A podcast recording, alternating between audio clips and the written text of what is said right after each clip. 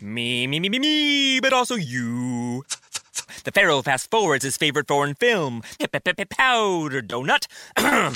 okay, what's my line? Uh, the only line I see here on the script is get options based on your budget with the name your price tool from Progressive. Oh man, that's a tongue twister, huh? I'm sorry, I'm gonna need a few more minutes. bulbous Walrus, the Bulbous Walrus. The name your price tool. Only from Progressive. The owl ran afoul of the comatose coxswain. Progressive Casualty Insurance Company and affiliates. Price and coverage match limited by state law. El nuevo Crispy Chicken Sandwich de McDonald's es. Crujiente, tiernito, jugoso. Es pollo en la McDonald's. Un mordisco y. Es el nuevo Crispy Chicken Sandwich. Ordena por anticipado en el app de McDonald's. Para, pa, pa, pa. En McDonald's participantes. Welcome into DC on screen. Your guide, usually, to the DC universe on film and television. We got a lot to talk about in this episode, I suppose.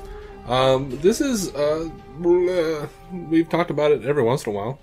Um, the um, the fabled secret origins Q and A episode that we have been planning on doing and been asking you guys on social media, the social meds as they call it. Uh, so if you've never heard this show before, I guess this episode is going to be a great in- introduction to you, us and our show. Oh. and so weird that you found it. It's so weird that you found it. Yeah. But um I am your host David C. Robertson. This is my co-host Jason Goss. Hello.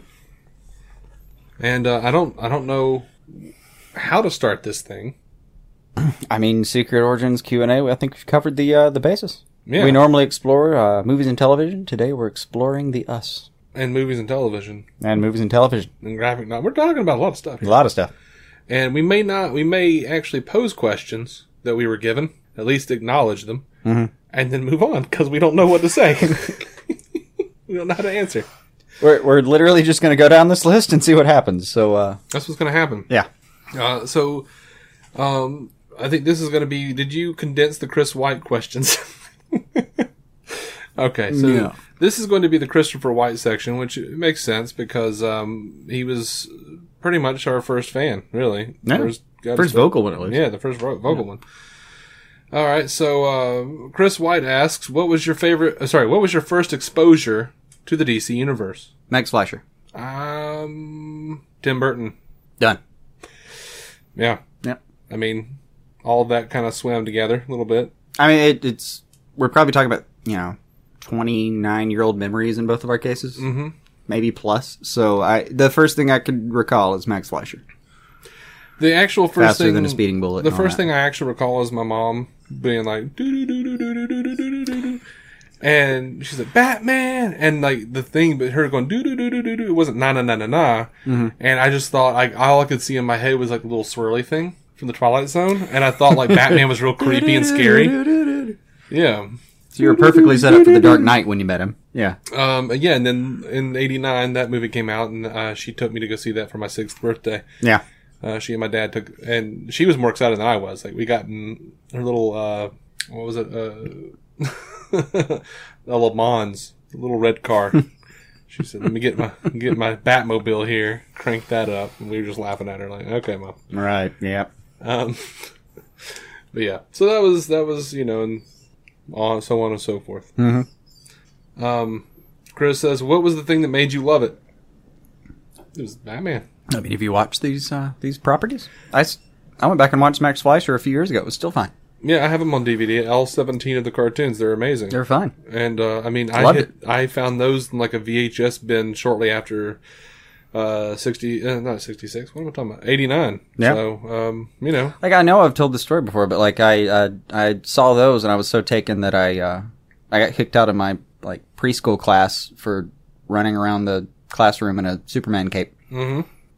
I I couldn't I, you couldn't talk me out of that cape. No, I was I mean sorry, it was a full body thing. I had the the, the whole blue and the whole blue and red thing. I had a uh, blue floral blanket that I used to wrap around my neck, and I called myself Super Dude. You make do Big dude. and I had like a pair of goggles that were trying to apparently- avoid copyright problems early on. Sure, I did. It was weird. Yeah, It was like, I, was, I didn't even know about it, but I was still like, mm, I can't be Superman, not in this costume. never been a plagiarist in your heart. I had the little uh, these little goggles that were from my mom's heat lamp. Like she had like a like a tanning lamp, Oh God, yeah. Okay. and uh, I basically just absconded with her goggles, and because I thought they looked like superhero goggles. And I wore those all the time because I thought I was something. Um, You ended up looking like some weird floralized Doctor Midnight. yeah, I, I'm pretty sure I did look like just a character from The Tick. Yeah, probably. In your opinion, what is the most underrated story in the DC Comics universe? Thoughts? uh, Grant Morrison's Animal Man, Animal Man run. Really? Grant Morrison's Animal Because I think that's pretty heralded. Like, it's not mainstream, but everybody, you know, gives it the thumbs up. Uh, it's got a lot of thumbs up, but of, the- of like of the ones I can personally vouch for, and the ones that just haven't made it to the mainstream media, yeah, Mm-hmm. that's what I've got.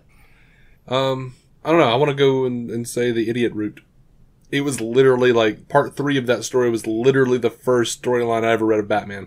like I got like part three for Christmas, and it was the creepiest thing. It was like Batman, and he was running around and like there were like a- Aztec jungles or something. Wow. And maybe there were Mayans. I don't know, but there were like it was sort of a, almost a precursor to like an inception type of idea because there were all these people who were called uh, there was this creature this like subconscious creature called the idiot who was like feeding people this thing called the idiot root and they were like addicted to it but they were like in a hive mind or something and they were like the surreal was like feeding into his power he oh God! he All right, was whoever sentient. wrote this is is a fan of Carl Jung. I'm telling you, it- that that is some id ego, super ego, Freudian oh second yeah they get nature. all into that Yeah. absolutely yeah, And I just remember being a kid going, it was like 91. Carl Jung's like one one consciousness thing. Like I promise you, whoever did that is is a fan. And, uh, and I remember Norm Brayfogle was the artist, and I absolutely adored what he was doing Mm-hmm. because he was playing a lot with the. Uh, I mean, I, as an adult, I realized he was playing a lot with you know the uh, the symbolism of Batman and the fear aspects of Batman, but also like me- meshing that into like the subconscious mind.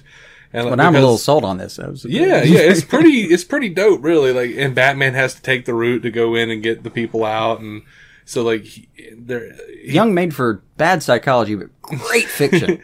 he winds up, he thinks he's got the people out, and then like they're going making a break for it, and uh you just see like this great like Brayfogle like panel of Batman with his eyes wide, like no, it can't be, and like you see like the river, and it's just like Mayans in like 1950s, uh, 1950s um automobiles like convertibles, you know. Mm-hmm. And they're like canoeing down this river in all these like 1950s convertibles, and he's like, "It's so idiotic." oh God. and he was still trapped in the in, in in the mind space of the idiot and like the whole point was the idiot was slowly getting stronger and feeding on the subconscious or something of all these people and he was slowly becoming like he actually does like show up in the real world it was crazy but like it captured my imagination as a kid It, I'm I'm pretty happy with that storyline. I, I, I am interested now. yeah and i was confused as hell because i was like there's like this mayan kid i don't understand why he's like running around on a loincloth like do they still do that now Like I feel And- like if you had si- if you had if you'd taken like Psych 101 and then read that, you'd have been Yeah. like, oh, this is amazing symbolism. But it was- this is pretty much allegory. but it was 91 so But yeah, yeah, yeah, I was like eight or something. yeah. You're like, this is weird. Right. I was like, is that kid Robin? What's happening? Mm-hmm. So anyway, Looking back, you went, oh, but I've heard like, you know, I, you don't hear a lot about it, but you know, I've heard, uh, over the years, a few people just be like, yeah, it's like a stupid idiot root storyline. I'm like, you shut your mouth. that brought me into a wonderful world. fair enough. And Norm Brayfogle. All right. So, um, what was your first DC collectible? It was, in fact, the um, Toy Biz Gold Card, 1989 Michael Keaton Batman. Except he he had the uh, the round chin. They had like three different chins. Like square chin, round chin, and the Michael Keaton chin. They actually kind of went the extra expense and made him look like Michael Keaton. Nice. Um, I had the round chin, and then at a later date, I had the square chin.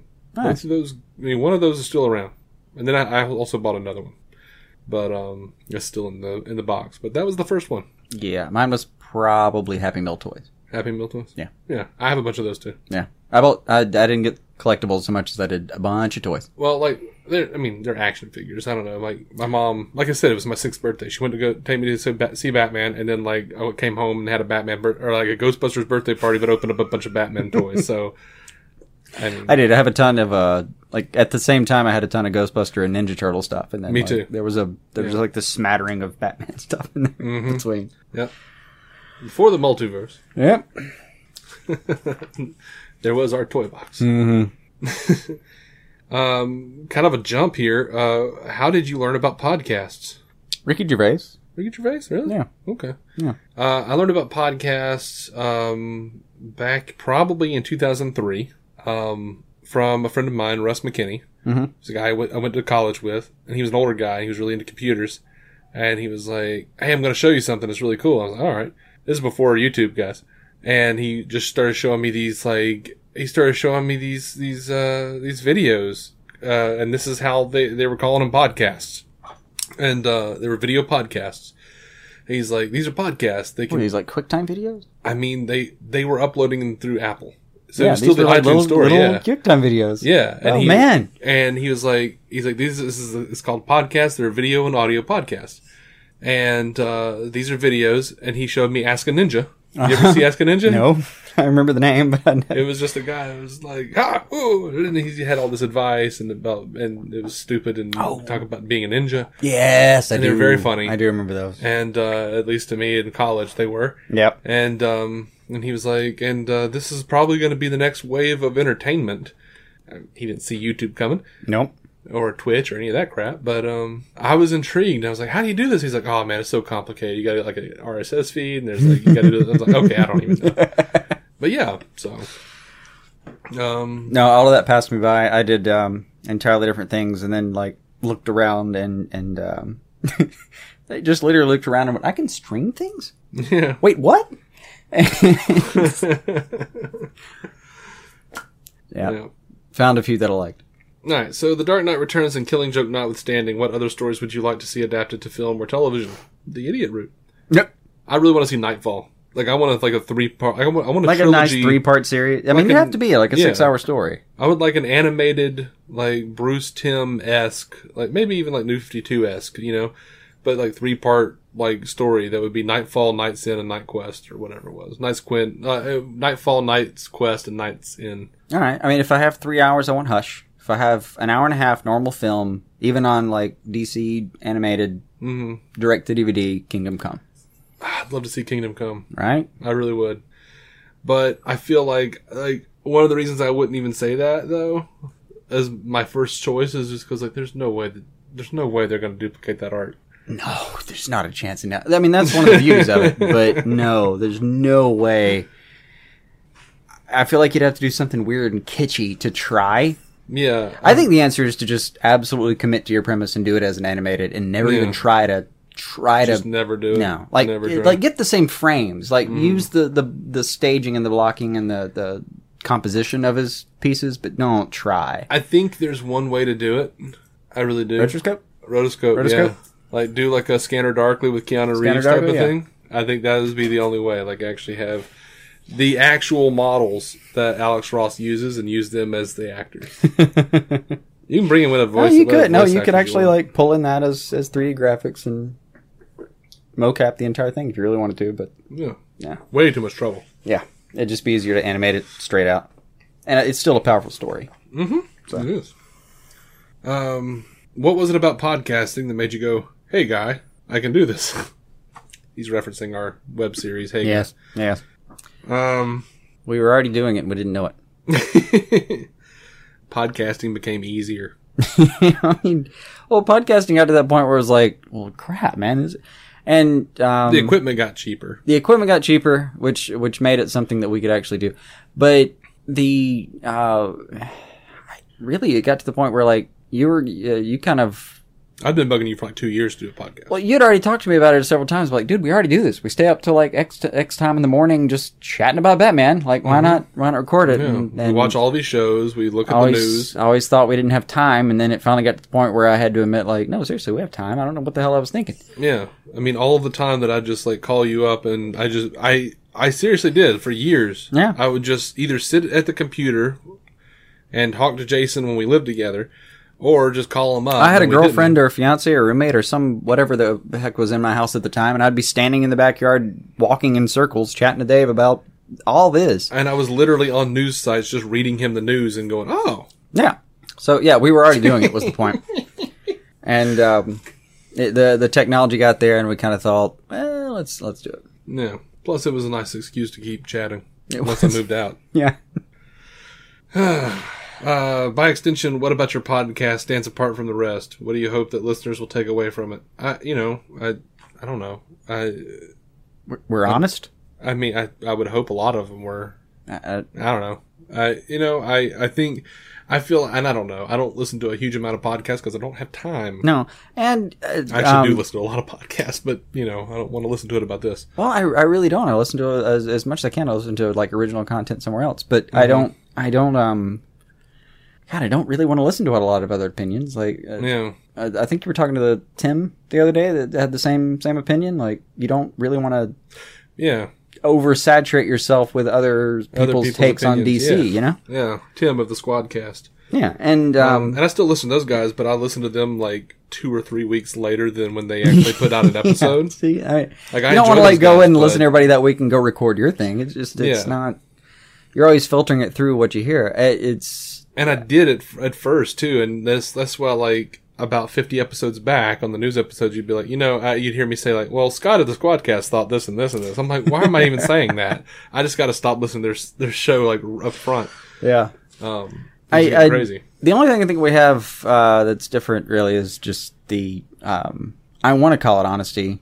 It's just uh, it's it's just a lack of tact. We have a lack of tact that other podcasts lack. Yeah. We also uh, have a lack of uh, stubbornness in a lot of ways. I feel like. Well, we do. Like if, if we change our minds, we say it, we change our minds, Yeah. and we've been called on it and had to defend ourselves. And it is. I mean, what it we're is people. there. You, you know, we're people. My opinion changes. If if I'm convinced that I was wrong about that, I'll change it again. Shit. Sometimes I'm not convinced I was wrong. Sometimes I just go, you know what? Maybe it's time to just not be such a dick.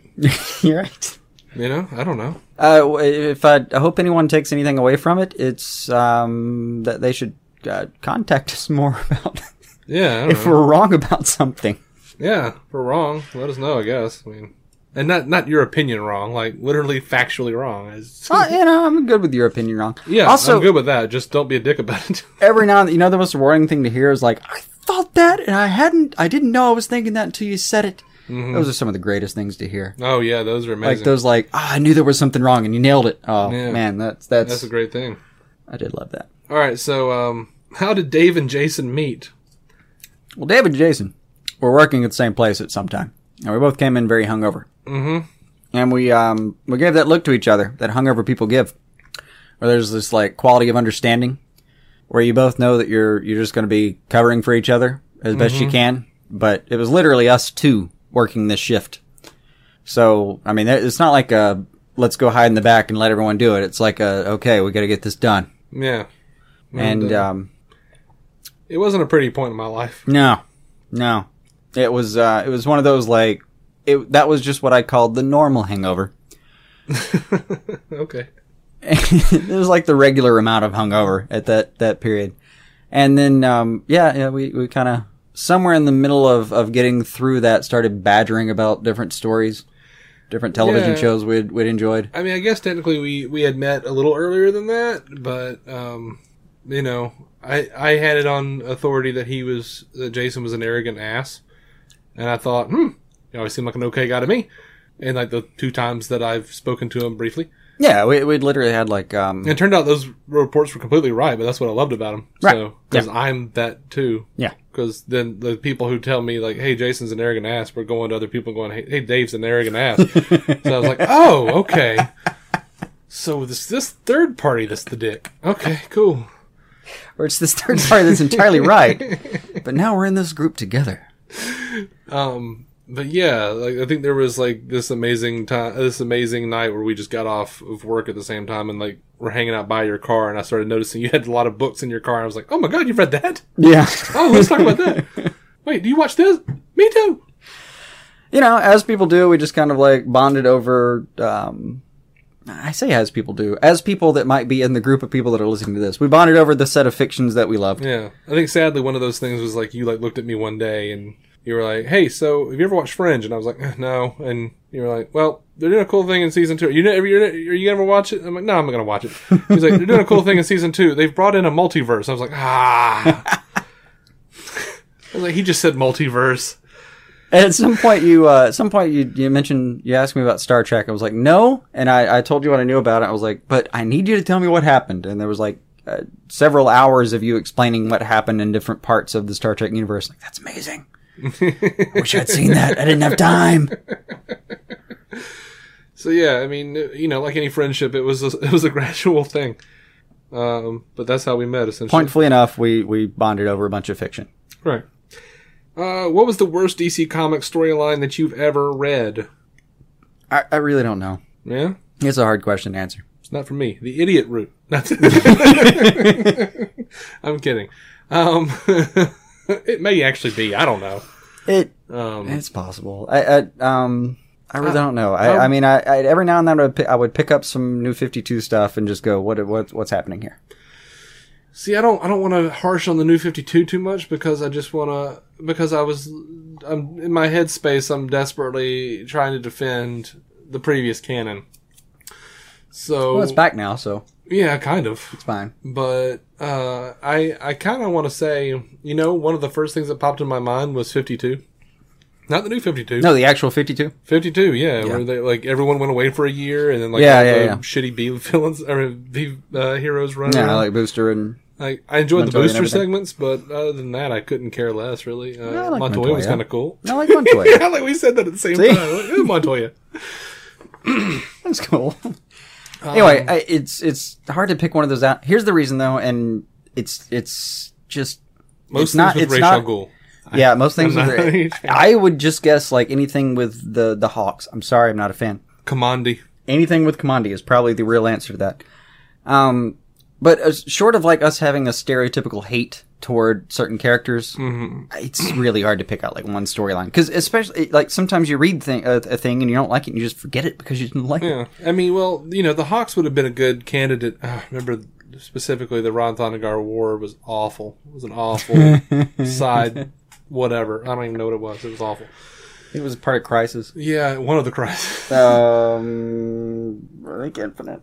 but you know by uh to, to be fair though you know uh I, I guess it was the early aughts when Jeff Johns kind of came back and rebooted Hawkman. Like the first several issues of Hawkman with Jeff Johns were probably one of, probably one of the best comic books I've read in a long time. Probably it's Jeff Johns, but you know Yeah, so certain characters I just care less about than others. you know it's hard to say. It's hard to say, but I'll I'll throw Commandi under the bus. I know some people are going heresy. Yeah, you know and uh, jack kirby don't do you have no respect i'm sorry i didn't care for it i don't like commandi out of several hundred characters, we're bound to disagree on a few things. i don't like the dog man and commandi Sorry, sorry. my bad you're stranded on an island alone what five trade paperbacks or comic books would you want with you Um, I'll go first. Watchmen, New Frontier, Dark Knight Returns, All Star Superman, and Red Sun. okay i'm gonna go um, watchmen dark knight returns kingdom come new frontier and blankets by craig tompkins Fair enough. Tom, Thompson, Tompkin. I don't know his name. Excellent book though. Look up either one, uh, one- eh, one of those. To some extent, I erred on the side of longevity with, the, with those actual books. Yeah, They're just bigger.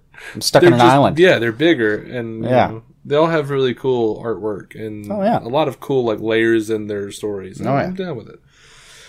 Um, let's say you were in charge of starting a new civilization and all you had to teach people were comic books. What would you use to guide their moral compass and instill values in them? See the previous answer for me. I would limit it to New Frontier because you can teach archetypes. Uh huh. Um, All Star, uh, not All Star Superman. Well, Oh, that wouldn't be bad. All Star Superman wouldn't be bad. Superman better for all off. seasons wouldn't be bad either. Not either. Peace on Earth, I Peace think, is on what Earth. you were Superman going is what I was going Yeah. for. Um, just is this wonderful little book where Superman decides not to hit anyone, but instead just fix world hunger, mm-hmm. which would do an inestimable, inestimable amount of good. Um, it's it's just a glorious little tale that's just heartwarming. Mm-hmm. So like you can Alex teach, Ross and Paul Dini. Oh God, yes. Um, you you can teach like this huge amount of hope. You can use New Frontier to do archetypes, and then Watchmen would be my third because I can, I keep swearing I could I could teach an entire class on ethics just based on Watchmen. I mean, I've seen people try. Yeah, you you need to have like that depth of twisted morality to really understand the. If you're going to start a civilization, you don't need to to learn in year 250 that hey, maybe someone can do the wrong thing for the right reason Yeah. you need to know up front what might happen if that happens. If I were the dean of a college and you were asked to teach a an ethics class on Watchmen, Mm-hmm. I would look down on you and whisper, "No." yeah. Oh man. What if you won a contest and Jeff Johns came to you and asked you to help him recast the DCEU? Who would you change and who would who would stay the same? I, everybody would say the same. That's getting rough because Justice League at this point is looking great. My biggest my biggest problem so far casting wise has been Jared Leto's Joker. Sure. and it wasn't even the casting; it was just the direction he was in. And I would just kind of go with Grant Morrison's bit and say, "Hey, so you're Super Saiyan and not Super Saiyan. Calm down, Dragon Ball Z fans. Super Saiyan, and you have different personalities. So let's just do that and change it up and wash that tattoo off of your head that says damaged." But if I had to recast, if it was a gun to my head, um, and I had to recast like Batman and Joker, I'd say uh, Michael Fassbender as Batman, Alan Tudyk as the Joker. Yeah. That's the only one I'd replace right now. Is Alan Tudyk Tudyk? is the Joker. Yeah. Yeah. The only uh, backup Joker I would have is is Matt Smith. Ooh, I'd be also happy with Tom Hiddleston, but I know it would be weird, but It, it- he'd be I fantastic. just think Matt Smith could pull off that wonderfully lanky and do the purple too. suit look, you know? I do too. Like, a- and God knows, I think he could go crazy. I think he could, sure. Sad though that we're only thinking about recasting the Joker, but I think that's Mm-hmm. just because everyone fantasizes about like who could play the Joker so many times. Pretty much, and I'm I'm really happy with the rest of the cast though. I don't think anyone's made any real. It's not the cast that It's are not any of the my cast issues. that are the problems. Yeah, it's not. it's the writing. it's the direction of the story. Absolutely. Uh, what is your favorite comic? Who who is your favorite comic book artist and writer? No idea overall. Um, I mean, like Adams and O'Neill is always going to be a thing. Mm-hmm. Currently, it's Snyder and Capullo. Okay. Um, but God, I, and uh, you'd have to ask at a certain time. Yeah. Um I really like um I really like Jeff Loeb and Tim Sale. Oh, that's not bad. Um love Long Halloween, yeah. Love Jim Lee. Um it's just, you know, Al Williamson, uh Bernie Wrightson, like we just mentioned with the swamp thing. Yeah. Um, I, but I love so many different styles, man. It's hard for me to say like who my favorite comic book artist is. Yeah. I love the hell out of John Romita Jr. Uh, I- But sadly, like a, Joe a question like Madureira. favorite for an artwork style, Yeah. unfortunately, boils down to like who's best for this thing. yeah, I, I think you have to to Yeah, I know think what's it's hitting, about and tone. like real magic happens when like the writer is writing for a guy who knows how to draw that writer. yeah. I think it's about tone. I think I think you know it's, it's also sucks asking about the writer because I love Frank Miller in 1986, Yeah. but Frank Miller, you know, Years later, since maybe that third Sin City book. Oh my gosh, what are we doing? So, uh, Alan Moore, Alan Moore, love a lot of his work. yeah, He's kind of a dick. I, And, I, I, yeah, we- one, I and then mean- once you get to Lost Girls, I dare you to try to read that and feel like a person. right? Like, and it's not even in a. It's, it's just I don't know. Sometimes I just I don't know. Some of these people that I feel like are my favorites, then they do stuff, and I'm like, oh, like Chris Claremont, one of the greats, right? Wrote X Men for 25 years, came back in the early aughts, ruined X Men for 25 years. That's just. Like everyone's excited, we're like, "Oh my god, we're getting Chris Claremont back, and he's gonna have, he's gonna be, of course he's gonna be writing Gambit. He created Gambit. We're finally gonna get the, the end of the storyline as far as like what he wanted for Gambit, and he's going to bring back all these people and Psylocke and all that. And then Screw he- you, Remy. And then he just sucked. He just sucked. Anyway. It's rough. I I- like everybody has. Uh, if you're writing for long enough, especially if you're writing in like a small time environment, it's not small time. Sorry, it's the wrong word. And in a um, small time frame environment like comic books, where you have ex, you really don't have a ton of time to get your story out. A lot of the time, you you may or may not hit gold. Yeah. I mean, you may have a bad month, dude, and then you may have a month that's absolutely brilliant. Yeah, I don't know. But uh, that said, I am really amped for Scott Snyder's medal with Greg Capullo. I'm straight. I mean, you, right now Snyder's on top of the pile. All right, what is your least favorite comic book artist and writer? No idea. Can't All even- of the can't people even I ask. said I love. on a bad day. When they, when once they've got, gained a, a notoriety and moved on to their own original things, and then come back like 15 years later, they all suck. um, the only person I haven't, I, I, the only person I feel like I can still trust is Mark Wade and Jeff John so far. Uh, in your opinion, why is it so hard to make a good Superman video game or any superhero game for that matter? Um, I I don't know anything about making video games, but uh, I would guess the um, the engine has to be just right. I think that's probably one of the reasons that the Arkham games are so special is because they understood the mechanics of the um, of the Batman universe and how that character should move and feel. With Superman, it's going to be a lot harder because you know he's Superman. You're going to have to depower him a lot to Yeah. make anything work. That's one of the main things. And plus, his villains suck. Like you got Lex Luthor, Brainiac, Metallo. That's Yeah. about it. Like I the mean, best Superman game you could really design is pretty much a puzzle game. They did that. It was called Shadow of Apocalypse. It's based on the Bruce Timm, Ba- Paul Dini uh, universe. I'm serious. that's It was real. I mean- phenomenal. That's that's that's pretty much the best you can do. it was a lot of fun. You got to sh- hit some. Dudes. you can't make it a physical game. I Yeah, I mean, mean, you got to hit some dudes, but that was like a little thing, and then you would Yeah. have to like, you know, some big thing would be happening. You'd have to like pick up pieces and fly it up and figure out where to put them and yeah. stuff. Like with Superman uh, uh, in particular, it, a lot of what he deals with. This is one of the reasons I love him so much. It's a moral dilemma. Mm-hmm. Like, that's what he deals with most of the time is a moral dilemma. Like what does a god do, a demigod, whatever you want to Sure. call him at the time, in a land of of uh, real mortals, and it, like that's not something that translates very well to a game. it doesn't.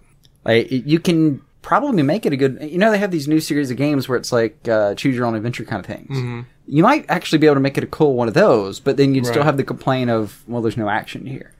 Yeah. So if you did one of those every now and then, like the best I could pitch is if you did one of those games where it's like choose your own adventure, but part of your adventure was like, do you hit this guy so hard his head implodes, or do you do you draw your hand back and threaten him instead? You know, Right. You know, I'm sure there's a way to do it. If if at any time in history you could ever make a, a plausibly interesting Superman game, it would be now. yeah.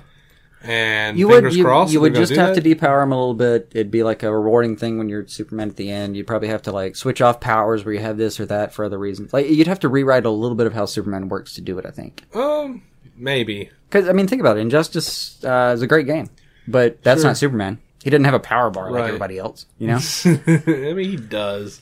it's not the same size as everybody else's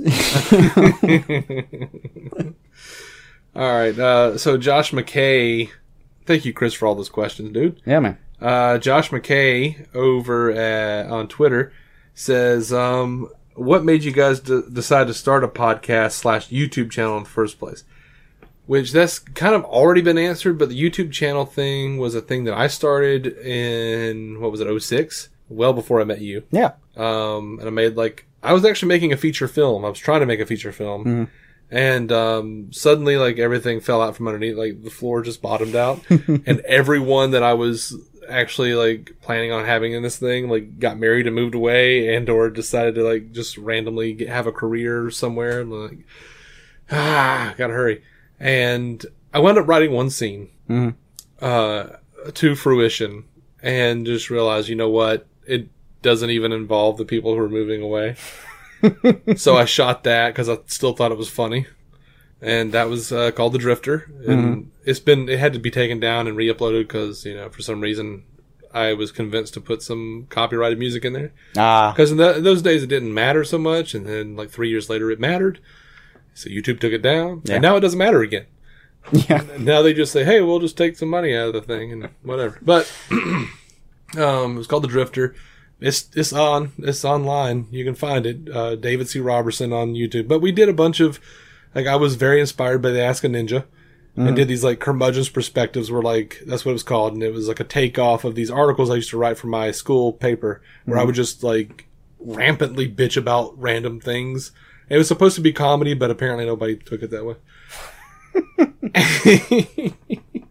and then i started doing comedy sketches with matt carroll of the mcu cast and then met jason and thought he was one of the funniest people i ever met and he had aspirations for writing as well so started making uh, videos with him and of course that just you know it's a lot of work to to do those and it's hard to get everybody sat down and with lighting and everything and eh, you know I mean, I, I love the the flattering comedy. and everything. Uh, we got we got stuck together, and we both wanted to um, write things. So is um, that how you remember it yeah, i've got i've been stuck with a lot of people and i didn't want to write things with them yeah. But um, you know, we we wanted to write some stuff and uh, yeah had access to a camera, so you know, the poor rest of the world had to yeah actually so you guys have 167 videos floating around online Yeah, if to- you want to go to check mess those with. out um and there may be more well, someday uh, i still have ideas i still want to do oh i still want to I know, do I those do things. too. It was still a I really love fun those project, things. man. I think It- variety shows are my, one of my favorite things ever. It was fun. We uh, that we They don't get many views. Just- some of them do. we just had that like challenge. We're like two days before Halloween. We're like, you want to do a thirty minute Halloween special? Yeah, we did a thirty-minute Halloween special. Let's see if we can just make thirty minutes happen. yeah. So um, It was ridiculous, but uh, we had fun doing it, man. um, you know, I think the podcast we have a lot of fun. You know, for me personally, I always felt like doing a podcast could parlay into more opportunities somewhere along the line. You know, you talk about comic books enough, they'll you know call you up and get. Hey, you sound like you know your stuff. Sure, You want to write a thing? I mean, look at Kevin Smith. You know, why not? And maybe that probably won't happen, but you know, uh, I have fun talking about all this stuff, and I'm going to do it anyway. So Yeah. might as well. And It's actually, uh, to be honest, it, uh, like on a day to day basis, w- this is way more rewarding than like. then the videos, Oh yeah, I don't, I don't feel that way necessarily. no, I like It's seeing just the, different. Uh-huh. Seeing the finished product of a video is really rewarding, but like for the for what you put into doing a podcast and like Yeah. getting to talk to everybody, way more rewarding. Yeah. Like, Well, you know, if we'd had like a niche with the videos, maybe we would have had fans that talk to talk. to. oh, that'd been great. Yeah, Instead, we made an improvised web series about two old guys where the camera never moved, and it does have a story. I swear to God, it has a story, guys. it has a weird Um, kind but of fun story actually. um, Completely improvised over like six years. And it's not just me and Jason; it's me and a few other guys. Like, but there's a story to it, and it's weird. And I don't know if you decide to go on that journey, it'll only take you about three hours to watch the entirety of it. yeah, Uh, but uh, Godspeed, and I suggest drugs. I, I have no such suggestions. I'm willing to go there. If you have questions, which you will, you can you can message me. Um, If you have questions about what drugs, stealing the I'm open. remote. our friend Eli Oppelders uh, of stealing the remote, which is a phenomenal little podcast where he forces his mom to watch to watch movies he likes, and they do a podcast about it. right, right. There's several in now. They've done S- Suicide Squad and BVS and Memento and a whole bunch of stuff. It's Oh, really good. This is getting good. Um, so he asks, so if you wanted to make your respective mothers watch one movie that you think they would be forced, they should be forced to see, which one would it be? I look. I would make my mom watch Ghostbusters, Uh huh. the first Ghostbusters, because she watched it so many times over my shoulder when I was like four years old that if she saw it one more time, it might drive her to the edge of insanity. Mm-hmm. And that to me would be funny. but for you know, for Eli's sake, I would suggest Shaun of the Dead. Right. I think that's I think that's the next one you, you make your mom watch is some British guy killing a bunch of zombies. Yeah, and that would be perfect because Eli's mom is very. Um, she always like complains that the Americans are too violent. Ah, no. No. There's a Cornetto series of three violent movies. Yeah, plenty of plenty, Plenty of of stuff violence. to tread on there, but to buddy. be fair, they are paying homage to American films. they are yeah, pretty much paying them to yeah. It's, Um, the, that answer for me, I've already made my mom watch it, and that was uh, the Big Lebowski. ah, good. How'd that go? Good. Um, she thought she would hate it because she'd heard it for years when I lived there, like when I was a kid. Ah. Because uh, yeah, I just went ahead and bought that, and uh, but then I made her watch it, and she was like, "Yeah, it was good. It was funny. All right, yeah. Like the only other one I can think of would be like Where the Buffalo Roam. Oh, because I have no idea how she'd react. I mean, she liked Bill Murray. She Yeah. did. But, you know, Where the Buffalo Room was a very kind of specific and. You should just show her broken not- flowers. just No, no. I wouldn't do that to anyone. lost in translation. Wouldn't do that to anyone I shared blood with. All right. Um, so yeah, you guys should go check out Stealing the Remote. It's a fantastic podcast. Tim Yoko of the Suicide Squad cast asks us, just how awesome is it for you guys to be friends with the Suicide Squad cast guys? The awesome. It is the awesomest. And uh, he says, My real question is Would a Crisis on Infinite Earth storyline several years from now be too confusing for the general audience? Any more than it was for the original? Here's the thing. I personally think they should do like Crisis on Two Earths or at the very most Crisis on Multiple Earths. Uh huh. Um, you know, just to just to like dip the toe in. And they should limit it somewhat Which to medium, like though, we're talking about here? I'm talking about film. Okay. DCEU? Yeah, but I'm saying they should bring in. They should actually do the DC TV stuff. They should like do a truncated version of it. Don't even bring in the Anti Monitor. Make it about like Owlman as you know, played by uh, f- f- um, Fassbender. Maybe I don't know. Who, who knows? He's like the the quintessential that I keep thinking of. Is just like I need to see him in a cowl. Honestly, the way Rebirth's doing it, do it as Patrick Wilson. Yeah, could do Patrick Wilson. Could do Orm. Yeah. but have a multiverse story, do a Flash dying story, but also you need to like there needs to be I need to see Michael Keaton, I need to see you know an Adam West possibly. need to be a lot of cameos. This yeah. is like an if we make it 15 years kind of story, I think. If you've been following this for more than a decade, like you've learned to drive Yeah, in the time, like it, you were born, I'm thinking ten years. now you can drive. No, I mean, like 10 years give is me like. a Justice League, a Justice League two, and then let's do this. no, no, no. no. I'm, thi- I'm thinking longer 15, than that. 20 years is when you do Infinite Earths. and just start making one of your movies a crisis movie. No, I was thinking like for, Every for me, year? like 15 years is the infinite arts. Or every two years. Yeah. It- like it, you. Here's it- an identity crisis. You've Here's a fun established crisis. everything. Yeah. do your infinite earths. Do Uh-huh. your do your uh, identity crisis around twenty, Yeah. and then kind of rewrite your final crisis around uh, twenty five. But my point is, if you, But you pos- you couldn't possibly do because everyone would be so old. yeah, my point though is, um, if you in fact do a situation where you're only bringing in the screen interpretations, I don't think it would be too confusing. No, Now, I, you know, as far as we know, they can't even get like a singular storyline within one universe correct. sure. They can't figure out how to edit that Yeah. to make it work. So w- w- there's some growth to be had. Yes. But I don't think that it's impossible. If they take out Pariah and the Animonitor and all this weird BS, I mean, I did love the pariah part. Well, sure, I like Pariah and Psycho Pirate, and look, look, look we, we can't get off into that. Harbinger and everything. All I'm saying, I think it's doable. I think it's doable, and I think Jeff Johns is the man to do it if, if that is is the It case. could be done. I think you just do it through the Flash. And I kind of want to see the Wachowskis direct that. I don't know. Maybe. I actually, uh, I'd, I'd love to pull the Russos. I don't know. I do. You know what I want, and they never do it. What? They would never do it. I think I know who you're going to say. Go ahead. I want the Cohen brothers. I in thought the I, I DCEU. thought you were going to say the Coen Brothers. Yes. I want the Cohen brothers somewhere. Uh, yeah. Uh, And but if no, I- for, if an, I I had my for a say- crisis, I thought, yeah. no, not for the crisis. I would say Oh, for you- like the question or something. Really? Ooh, that would be great, actually. Wouldn't it? Yes. Like they would end that in some way where you never know what the question was. Yeah. They could call it Aquarius Man.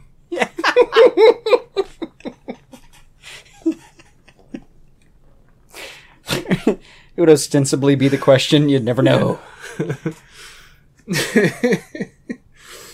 Yeah. That would be solid. Anyway, That would be solid. moving on. Um, Rick's story, and I, I, I'm assuming this is uh, somewhat of a joke. It says, "How does it feel to steal Suicide Squad cast competition idea?" Um, and I felt like including this one, even though Tim already stuck up for us. Um, you know, we had had ideas for giveaway. We did we did giveaways before, and then I'd had a similar idea about the trade paperbacks and the Blu-rays, and then uh, became aware of them and then realized they were doing that. And I felt like, oh, that's not cool for us to do. unless I ask him about it. Yeah, you, you literally said, do you, do you mind if we do this? Yeah, so I was like, "Hey, man, you know, you know, can we do? We're, we're going to add Blu-rays and DVDs to it. You guys just do the trade paperbacks." And he was like, "Hey, you know, just don't call yourself Suicide Squad cast." And I was like, "That that seems fair." That's fine.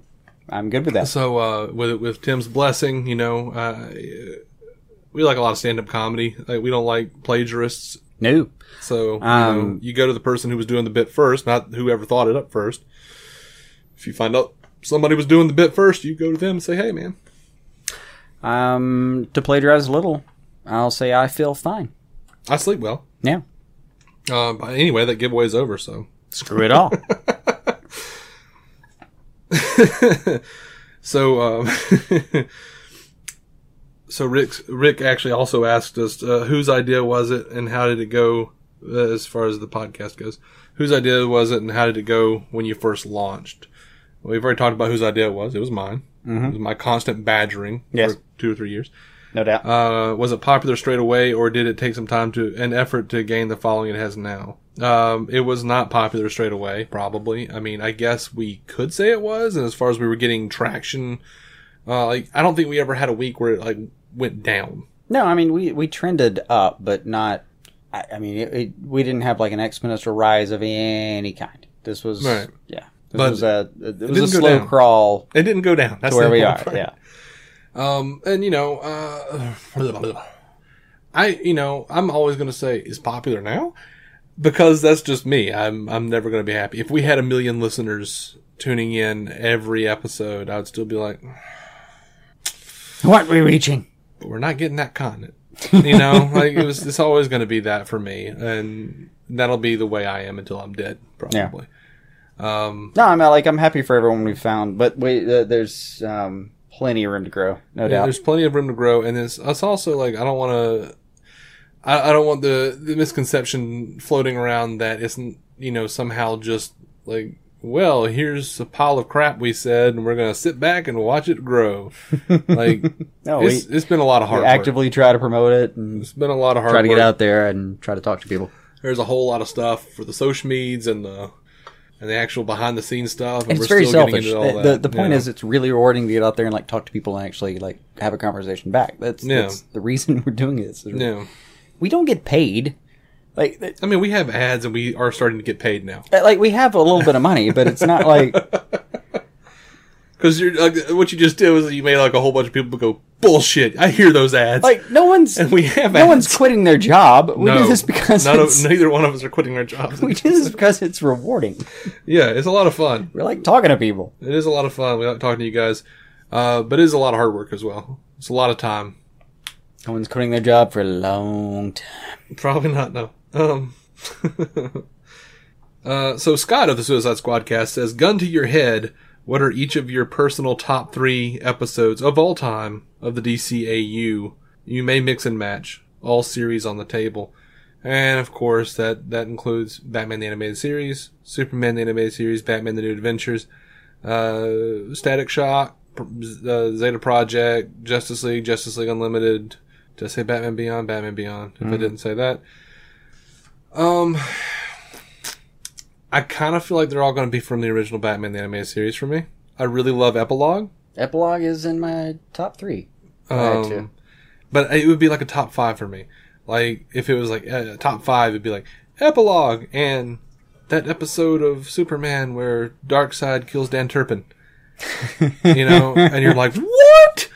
That was good. Um, and maybe that episode of Superman with like the cop doesn't realize, like figures out like as he's getting, uh, the gas chamber that Clark Kent is Superman. It's Oh, that pretty was amazing. really good. Yeah. Um, but it doesn't stand up to like you know over the edge or even even further back. You no, know, Over the Edge is in the top three uh, for me. As- Over the Edge, Epilogue, and God help me, what is the uh, what is the Batman Beyond episode where um, everyone goes silent? Shriek. Shriek. Thank you. I love Shriek. Eh? Top three. Yes, because it's one of the moments where like eh, like M- McGinnis finally becomes like the guy who is willing to sacrifice himself for the city. It does have like that badass bit at the end where Like, he was like- finally the guy who was willing to be Batman. Yeah, You know. which is uh, I believe it's the same episode. Is that the same episode where Shriek is trying to get Bruce Wayne to kill himself, or is that a separate episode later? I think that was a later episode. Okay, I love that. Like I, the, the whole episode's like, man, all right. Shrink's pretty great. The in lad at the general very end, as a villain. when he's like trying to, you know, he's like, "Why did you know that it wasn't you?" He's like, "Cause the voice called me Bruce. That's not Yeah. what I call myself in my Yeah.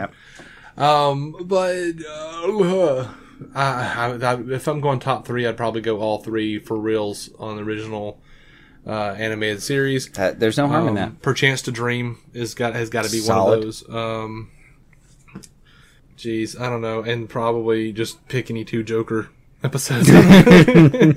Joker's favor, fine. Joker's I mean- Favor is probably one of the ones that I Probably- remember the most of. The Man Who Killed Batman, maybe. Echo Batman's great. Um, I Like probably Joker's wouldn't put favor's got to be in the Joker's top Wild. ten. Of You know anybody. what? The April Fool's uh, Joker trash episode, I don't care for that much. Yeah. Um, you know, except you killed Captain Clown. yeah. Yeah, that's one of my favorites. Oh, it was the introduction of like some music that uh, they used for the rest of the series. No, No, no, that was the uh, dum dum dum dum dum dum. I'm Yeah, pretty sure that was just that episode. Ah, they used it a few times. I don't know. It came around. I listened for that one. But I, you know, I don't know. I, I, oh my gosh, whatever that. What I can't remember the name of the episode. I never can. The episode with like, and it's a weird one. I hated it when I was a kid, but I loved it as an adult. Like in retrospect, the one with like uh Arnold Stromwell is going after Thorne because he thinks Thorne has taken Stromwell's kid, and you know Thorne is like, "Come on, Arnie, you know I don't mess with family," and then it turns out that his son is like a junkie and his wife like takes him and she's like yeah he got hooked on the crap you're pushing but and then like he's like dealing with his like sins and stuff and it's like his brother his older brother mikey is a priest now and he like walks with a limp because when they were kids like arnie like stole some stuff and then uh, he was walking on the train tracks and the train was coming and he got his foot stuck and like mikey saved him oh my god that's such a good episode That was one of those where like I, I'm usually turned off by the mob episodes. Then I at somewhere in the middle of that I went, no, this is good.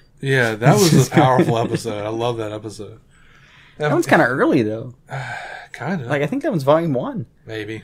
I don't know. I don't Ah, it- remember. it's- volumes. It's hard to no. It's really hard to don't. Oh, Please don't hold us really. accountable for any of that. But uh, you know, Heart of Ice, dude. I don't. I mean, how do you Oh, Heart pick of three? Ice, How do you pick Jesus. three, Scott? Yeah. That's on you. You said three. Pull the trigger. Is my point. You know how to say this guy's name? Jeffrey Serbosic. Is that how? The Fiege. I'll say the Fiege. You know who you are, Jeff. I, I'm sorry. I just I never have Yeah. Jeffrey. I've always just thought of him as Jeffrey. Yeah. Favorite non DC movie and TV show? Movie Blues Brothers, TV show Firefly. Jason. Uh, movie Shaun of the Dead, TV show. I will not pick between Space, Firefly, and Studio 60. Oh, Firefly's better than both of those. Won't pick. That's fair. They're both sol- they're all solid. they're all solid as hell. well, again, pull the trigger. Studio 60 a little more than space for me.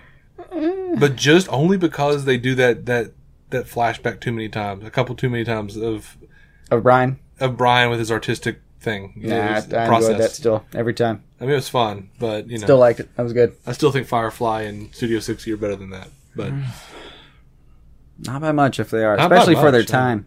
not by much. Space for when it was. I mean, if you want to start it right now, I'd go see it. But, Mm-hmm. And you know what? But hey, here's the thing. On the TV show for me, Rick and Morty is quickly beating it out. God. It's gaining steam on all of that. on everything. I know. So we have too many to choose from, and how dare you? I'm still going Firefly. Still going Firefly. Yeah, Firefly sixty, man. I I can't. Matthew Ryan Cronin asks us, exactly verbatim, why do you assholes hate Deathstroke? I don't know what he's talking I don't about. know. I, I I don't have any idea. well, what he's we talking we about. often say that we don't really care too much about him I don't hate him. because he just kind of I don't know, he's just kind of a mercenary dude. I mean, I'm kind of interested in you know the relationship he has with his kids, but then you turn around, he's sleeping with a 15 year old Tara, and that's kind of creepy. And I don't know. Yeah, I mean, And also, the it's- comics have never been, honestly speaking, the comics have never been happy enough with him to give him like one consistent backstory or motivation. Like sometimes he's kind of an anti-hero, and sometimes like you know there are different ways he loses his eye, and then there are different ways that he. I, I just don't care, man. I just don't care. Like he's a little all over the place. He's kind of just I think he could be really cool, and in some cases is. I don't know what to do with him a lot of the time. I- Is is where uh, like I don't know how to feel about him. I just don't. I don't know what to do with him. I think that's okay. I mean, I just I don't I don't really know. I don't hate him. Yeah. Jason Smith uh, has a number of questions for us. Uh, DC property that has not been made or in development that you most want to see made. Uh, probably Booster Gold and Blue Beetle or Ambush Bug. No, I said before Kingdom Come. I'm good with that. Kingdom Come? Yeah. I would much rather see a, a movie about Booster Gold and Blue Beetle than Kingdom Come. Nah, I think I'm good with my choice there. okay. uh, capes, cool fashion accessory or outdated life hazard. The people who have capes, I'm good with having capes, and the people who don't, I'm good with not having them. Fictionally, awesome. In reality, you gonna die. Yeah, but if you're Superman and you know, like a jet engine grabs your cape, they're just gonna rip you, rip it off of you, and you're gonna be like, oh, okay. well, Well, you're just gonna down the jet. Dun, da, da, dun, da, da. Well, depending on the version Well, he's of there to Superman, save- it might he's not just- even he's down the rip s- the cape. It might he's- just like yeah, he's- get caught up down the jet. And he's like, oh, sorry. he's not gonna down the jet. He's there to save the jet. Oh no, it's fine. But you know, He'll be all right. also a lot of pilots can take it down with one jet. Apparently, One engine. one engine. Yeah, sorry. I, I believe that Yeah. scientifically, but if you told me that while I was falling to the ground with with one engine, I, I just I'd be I'd be pissing myself. Yeah. Apparently, you know, uh, apparently, uh, some uh, article writers, I don't know, some authors, bloggers, whatever you want to call them, have now gone from armpit hair to uh, how her hair is, how Wonder Woman's hair is always perfect. And I'm like, guys, how is Batman's cape always perfect? Because it's Batman's cape, it's Wonder Woman's hair. Come on. I've never seen Henry Cavill's hair out of shape. No. I mean, a little bit, but he was all scruffy and listening to Chris Cornell. Even then, the top of his head was exactly where it was supposed to be. Yeah. So I mean, you know, I mean that's just the thing. That's a it's a movie convention. You know, who among us didn't kind of cock their head at the side and Star Trek Generations when the Enterprise D crashed and everyone flew about and Riker stood up with blood on his face, but his hair was perfect. I mean, What are you gonna do? powerful hairspray, guys. Moving engine. Aquanet works for the stars. So for me, I capes. If they have a cape, cool. If they have a you know weird short jacket from the '90s, cool. I'm just saying, like at a comic con, yeah, you may die. You may die. In fiction, we're good here. Yeah, so I'm good. Uh, best DC drinking game. So, They go clickbait based, like how many Yep. times they attack. the sh- now for mine, these all these all revolve around Arrow. Oh God. Oh help us. All right. So a few seasons ago, a couple seasons ago, it used to be every time you heard Laurel, Sarah. You're clipping so bad, man. Damn right I am. Um, that Yeah. that was that was your drink time. My babies. Oh my girls. My girls. Every time you heard Quentin lament his uh, children in Yeah. some fashion, that was your drinking game. Or for me, every time uh, Diggle told Oliver to lie about to lie. something. Yeah, about something. And now it's every time, like in this season, it's been every time someone in Russia actually takes a shot. Just take a shot with them. Yeah. you'll be pretty freaking wasted by the end of the Yeah. episode. Yeah. Um. I mean, Anatoly, like Right. as far as I could tell, Anatoly had about twelve shots and then went and shot down about fourteen men. No problem. Yeah. Uh, for the Flash, uh, I would say the drinking game on that show is um,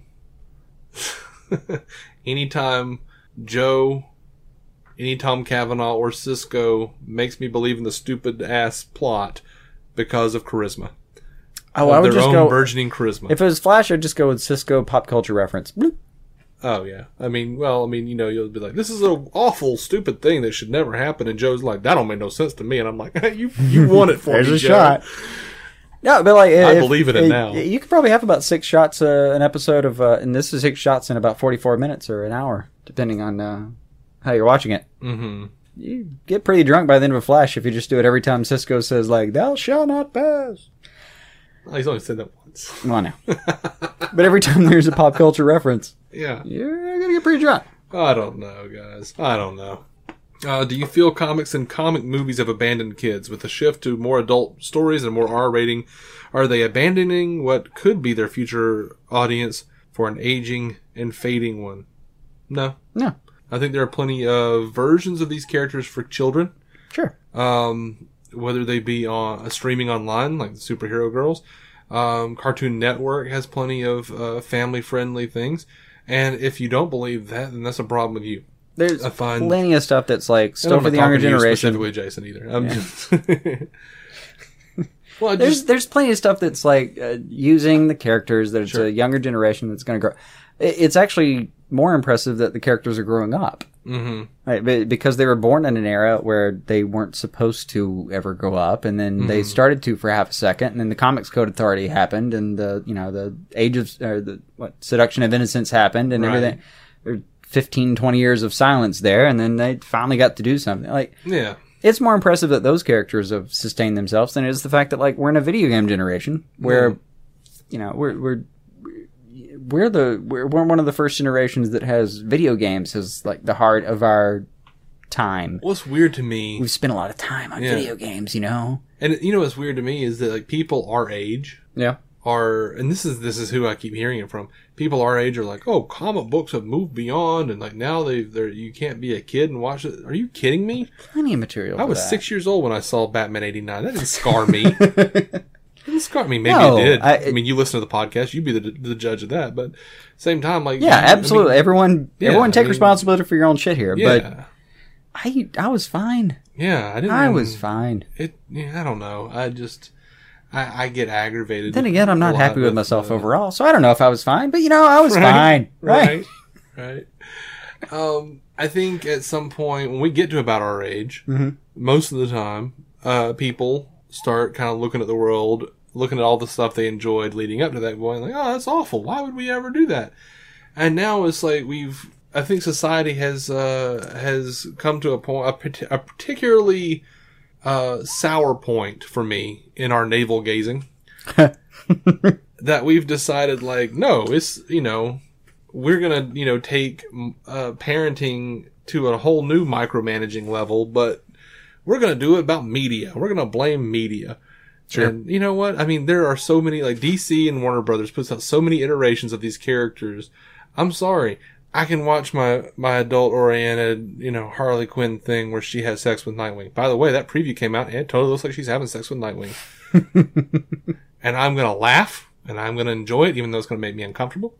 And it seems like a thing that might happen. And it seems like a thing that might happen. Um, then again, you know, I'm probably gonna show my nephew at some point Batman the Brave and the Bold, and I'm gonna be perfectly happy with that uh, that choice. Yeah. So, um, you know, I, I don't know. I think they're just I think they're diversifying and making a lot of different things for a lot of different people, and not everyone is privy to all of those things. And maybe they should do a little more research if they're gonna complain about it, because I think those characters are available for people of all ages. Yes. I, I just think you have to look hard enough in a lot of ways. I, it, it, we're talking about, And also, the demographics are showing kids aren't buying comic books anyway, so it's us. yeah, it really is us now. um, and we're, we're talking about 75 plus years of Kids have continuity. iPads. Yes. they're watching tomatoes and oranges dancing on screen when they're three years old and they're bringing the video up. Yeah. Like it- we're we're talking about 75 plus years of continuity. There are variations of any of that. I mean, it, find what works for you. I it's think- all out there. I, I, I'm looking at it positively, though, because, you know, even when I was a kid, you had a notion among the adults, you know, the people who were our age at the time, th- that said, you know, uh, comic books are for kids. Well, no, they're for everyone. Or they, They are can be now. for everyone. I mean, don't get me wrong; they weren't always for everyone. Like they had, they had a kiddie period. Like they were, they were originally for like a certain age. They kind of grew up as Yeah. the medium went, but we've gotten to the point now where like it has grown to the point where you've got comic book properties and even comic books themselves that are for everybody, Yeah. or- And let's including not- the older. And, and let's not forget though. I mean, you go back to the '70s, and they were leaning heavily back into the like the late '70s. They were he- leaning heavily back into like the where comic books started with like people actually just killing other people. and, Yeah. uh, which were way grittier in a lot of ways than uh, in some ways than what we have now, uh, the golden age. Um, but you know, in the '70s and in, back in the 30s and the 40s, certain things were okay that are not okay now because oh no, the children so I mean, I, I think a lot of things that were rougher back then are suddenly not acceptable now, and people are freaking out about it. Yeah. uh, which I don't understand. But um, you know, sure, take some of the sexism out and the racism. That's all that stuff's good, unless it's like a no, Story we should be point, moving on specifically. from certain things, absolutely. But no. Um, I think it's I good. mean, th certain things are a product of your, of your time, but like uh, the the idea that something is an adult content uh, that you Yeah. move on to. Yeah. I think there are a lot of different platforms, a lot of different mediums. Yeah. All right, one DC property that should never be developed into film or television. Commandi. Yep, just going to second that. Come on, D. We got enough of him in the Brave and the Bold. Done. Why DC? What drew you to it over other shows and genres to make a podcast about it? We know a lot about it. We liked it more. We liked it more, you think? Yeah. I mean, I like it about as equal as I do other things. Star Trek and Buffy and I mean, there's a lot more to it than a lot of those things. Well, and at the time that we were thinking about doing this thing, uh, there was a lot more coming out about it. Mm-hmm. Like, we're, I mean, we're- there's there's more coming out now, but yeah, like we we um were thinking about it at the time when it was Yeah. like, yeah, there's like a couple things. On, yeah, like a on lot of the air and- properties, a lot of the properties I love, there's just not a whole lot coming out about them. well, I mean, when we were DC's constantly got stuff coming out. thinking about doing a show, it was like, oh, there's like a show named Arrow, and then we turned Yeah. around, it was like, well, I guess we're gonna cover Flash and Gotham. Yeah, it was um, yeah. they I kind of mean- expanded as we went. I mean, as all we that were stuff talking about was all that stuff was around. when We actually decided to pull the trigger, but it. yeah, you know, it was just it seemed like a viable. I was trying to make some sort of a business decision, and I was like, "Look, we talk specifically about all of these things all the time. all the time." That's So partly my fault. Like I was always more fascinated with these characters than I was Marvel's characters. I just love everything. I know, and in a lot and of ways. I, I just uh, Actually, with the tended Marvel to stuff, like steer the conversation that way a lot. yeah. Well, what's funny is like the Marvel stuff. Like Matt had come to me a few years ago and wanting to do a Marvel show with me, like a podcast, and and we're talking about Marvel Cinematic Universe, like what he does with, with Jeff Randall. And I was always kind of like, because I love Marvel, but specifically I read Spider Man and X Men. like I enjoyed Avengers from time to time, Sure. but it wasn't like, and there was a point where I got like everything and I'm crazy. But, you know, I didn't grow up with that. That wasn't the mother's milk for me. Yeah. So, you know, but DC, like, I've been all up in that grill for a long time. No, those are like my first memories Um, Yeah. of really enjoying something. I mean, yeah, I was a, I was a Spider-Man fan too when I was a kid, but it, Yeah. it was here and there. And yeah, like the X-Men cartoon growing up. Oh, absolutely, I was into it. But Mm-hmm. if we it- were doing a podcast about the X Men movies, I think I'd probably have already quit it by now. I, I wouldn't know what to do. I do enjoy DC. And, uh, you know, and then w- we just kept, I kept trying to get him into it. And then, uh, and then Matt kept going like, Hey man, you guys should do a sister show or Yeah. whatever. And I was like, yeah, okay. And we I kept hounding Jason. That's really all it was, man. That's I mean, about We love DC though. So, we eventually got there. um, what does DC mean to you? Detective Comics. I don't know. Security blanket. What is It's- it? What is it about the superheroes that appe- uh, about superheroes that appeal to you? I don't know if you mean the superheroes of the DC universe, but because it's different for different like for different superheroes, really. I mean, Yeah. and DC has gotten better about this over the years. Admittedly, Marvel had more of a handle on the relatable characters, but I think when they kind of really started bringing Nightwing and, and different characters in, like Teen Titans and stuff, like they kind of just I don't know, whipped the hell out of Spider Man on relatability, as far as I'm concerned. Um, No, uh, something, and I'm I'm, I'm going to get a lot of shit for generalizing as as I'm about to, but uh, Marvel has done a better job at being more relatable and more socially conscious over the years. Somewhat, yeah. Uh, DC's certainly done their share of it, but like uh, to me, DC's had this kind of um, it's like our times, you know, Greek or Norse or Roman mythology. Mm-hmm. Like it has this this godlike characteristic feel to it. And again, I'm going to get a huge amount of backlash from people saying like, "Oh my god, these these Marvel people act like gods too." I fucking know, I understand. Yeah. Like Legion's probably the most powerful thing that was ever put on paper. I get it, but it, it just overall you get like this the, the tone I get from DC Comics is, and one of the reasons I uh, I like it a lot is it has this. Um, it, it feels like it's the gods of our time in a way, like fictionally, it's the gods of our time. And I really love being able to tell stories about you know, like the, the the great extent of what could happen to you know possible humanities and possible universes. And speaking of that, I really like the DC thing that they do, and they don't really, I don't feel like they touch on it a lot in Marvel. They kind of do with mutants and humans, Mm-hmm. but I really like the idea that like you know you have aliens and gods dealing with humans. Like you have the the like the ground based vigilantes that De- Detective Comics was the name came The name literally comes from yeah. um, and you have them like coping with these gods. That's I think that's one of the reasons I like Batman v Superman so much Yeah. because it actually tackled that. Yeah. Like Marvel, you got the Avengers, and people are like, "Oh no, things are falling and stuff." But then, like the next movie, they were like, "Yeah, there are aliens, but we still got to go to work and stuff. like we got nothing to say about it." You know, the girl from Growing Pains was saved by Captain America. She seemed pretty happy with it.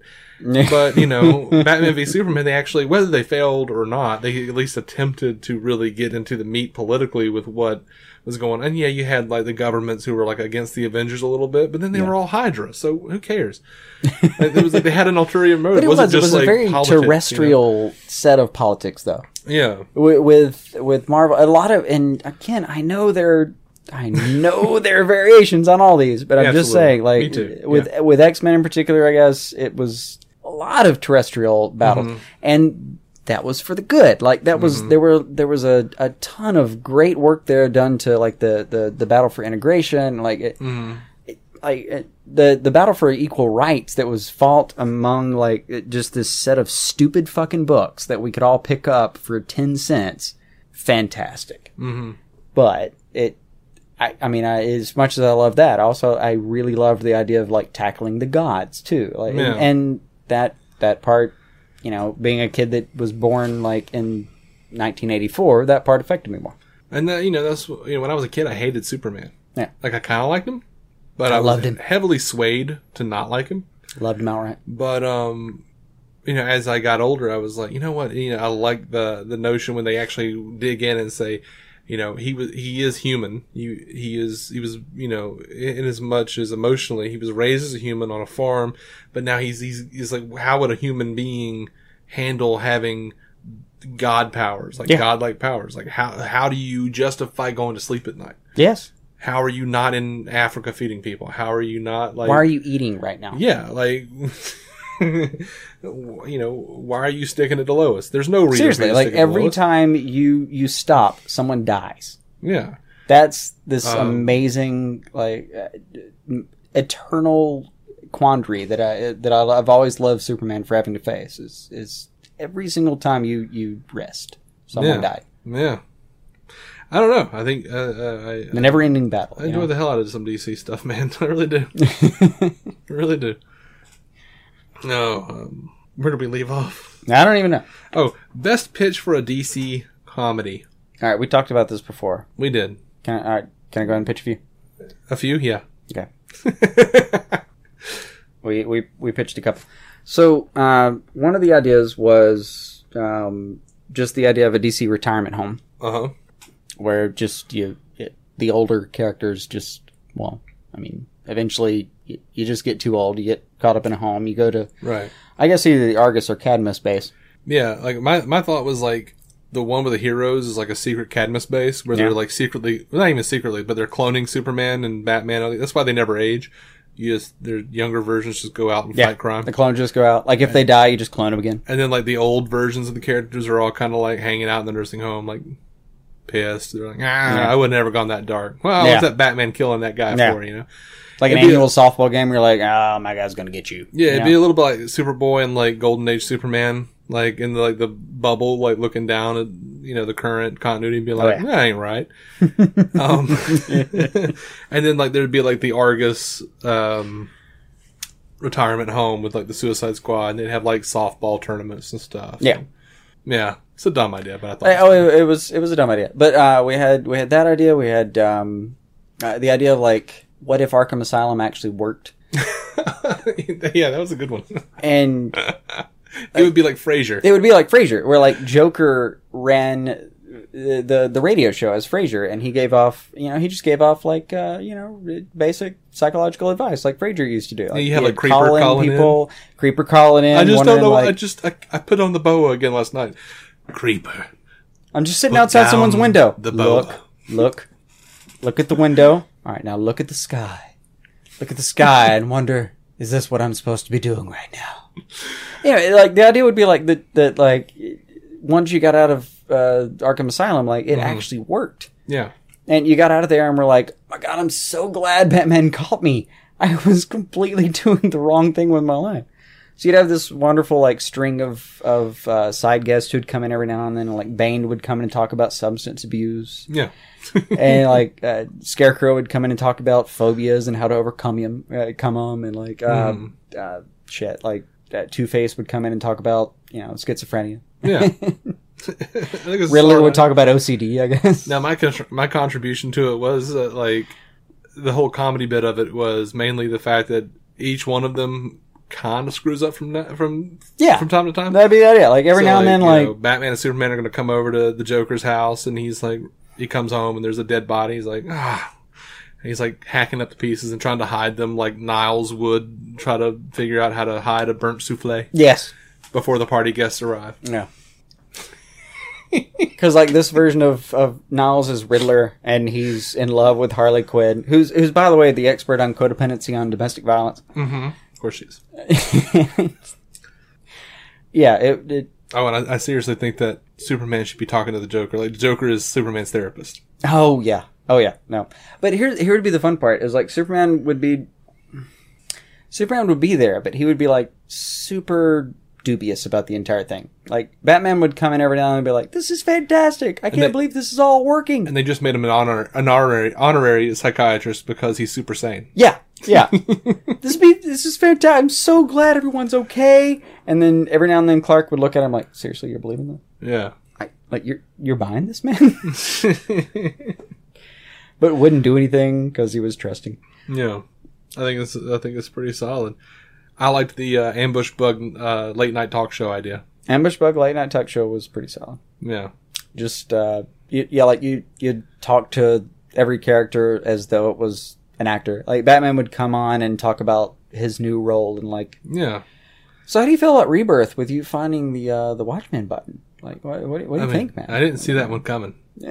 Honestly, I didn't see that one coming. Uh, but you know, it's a little bit nicer than you know Affleck killing everybody, which is you know not really completely me, but you know I favor Kevin Conroy.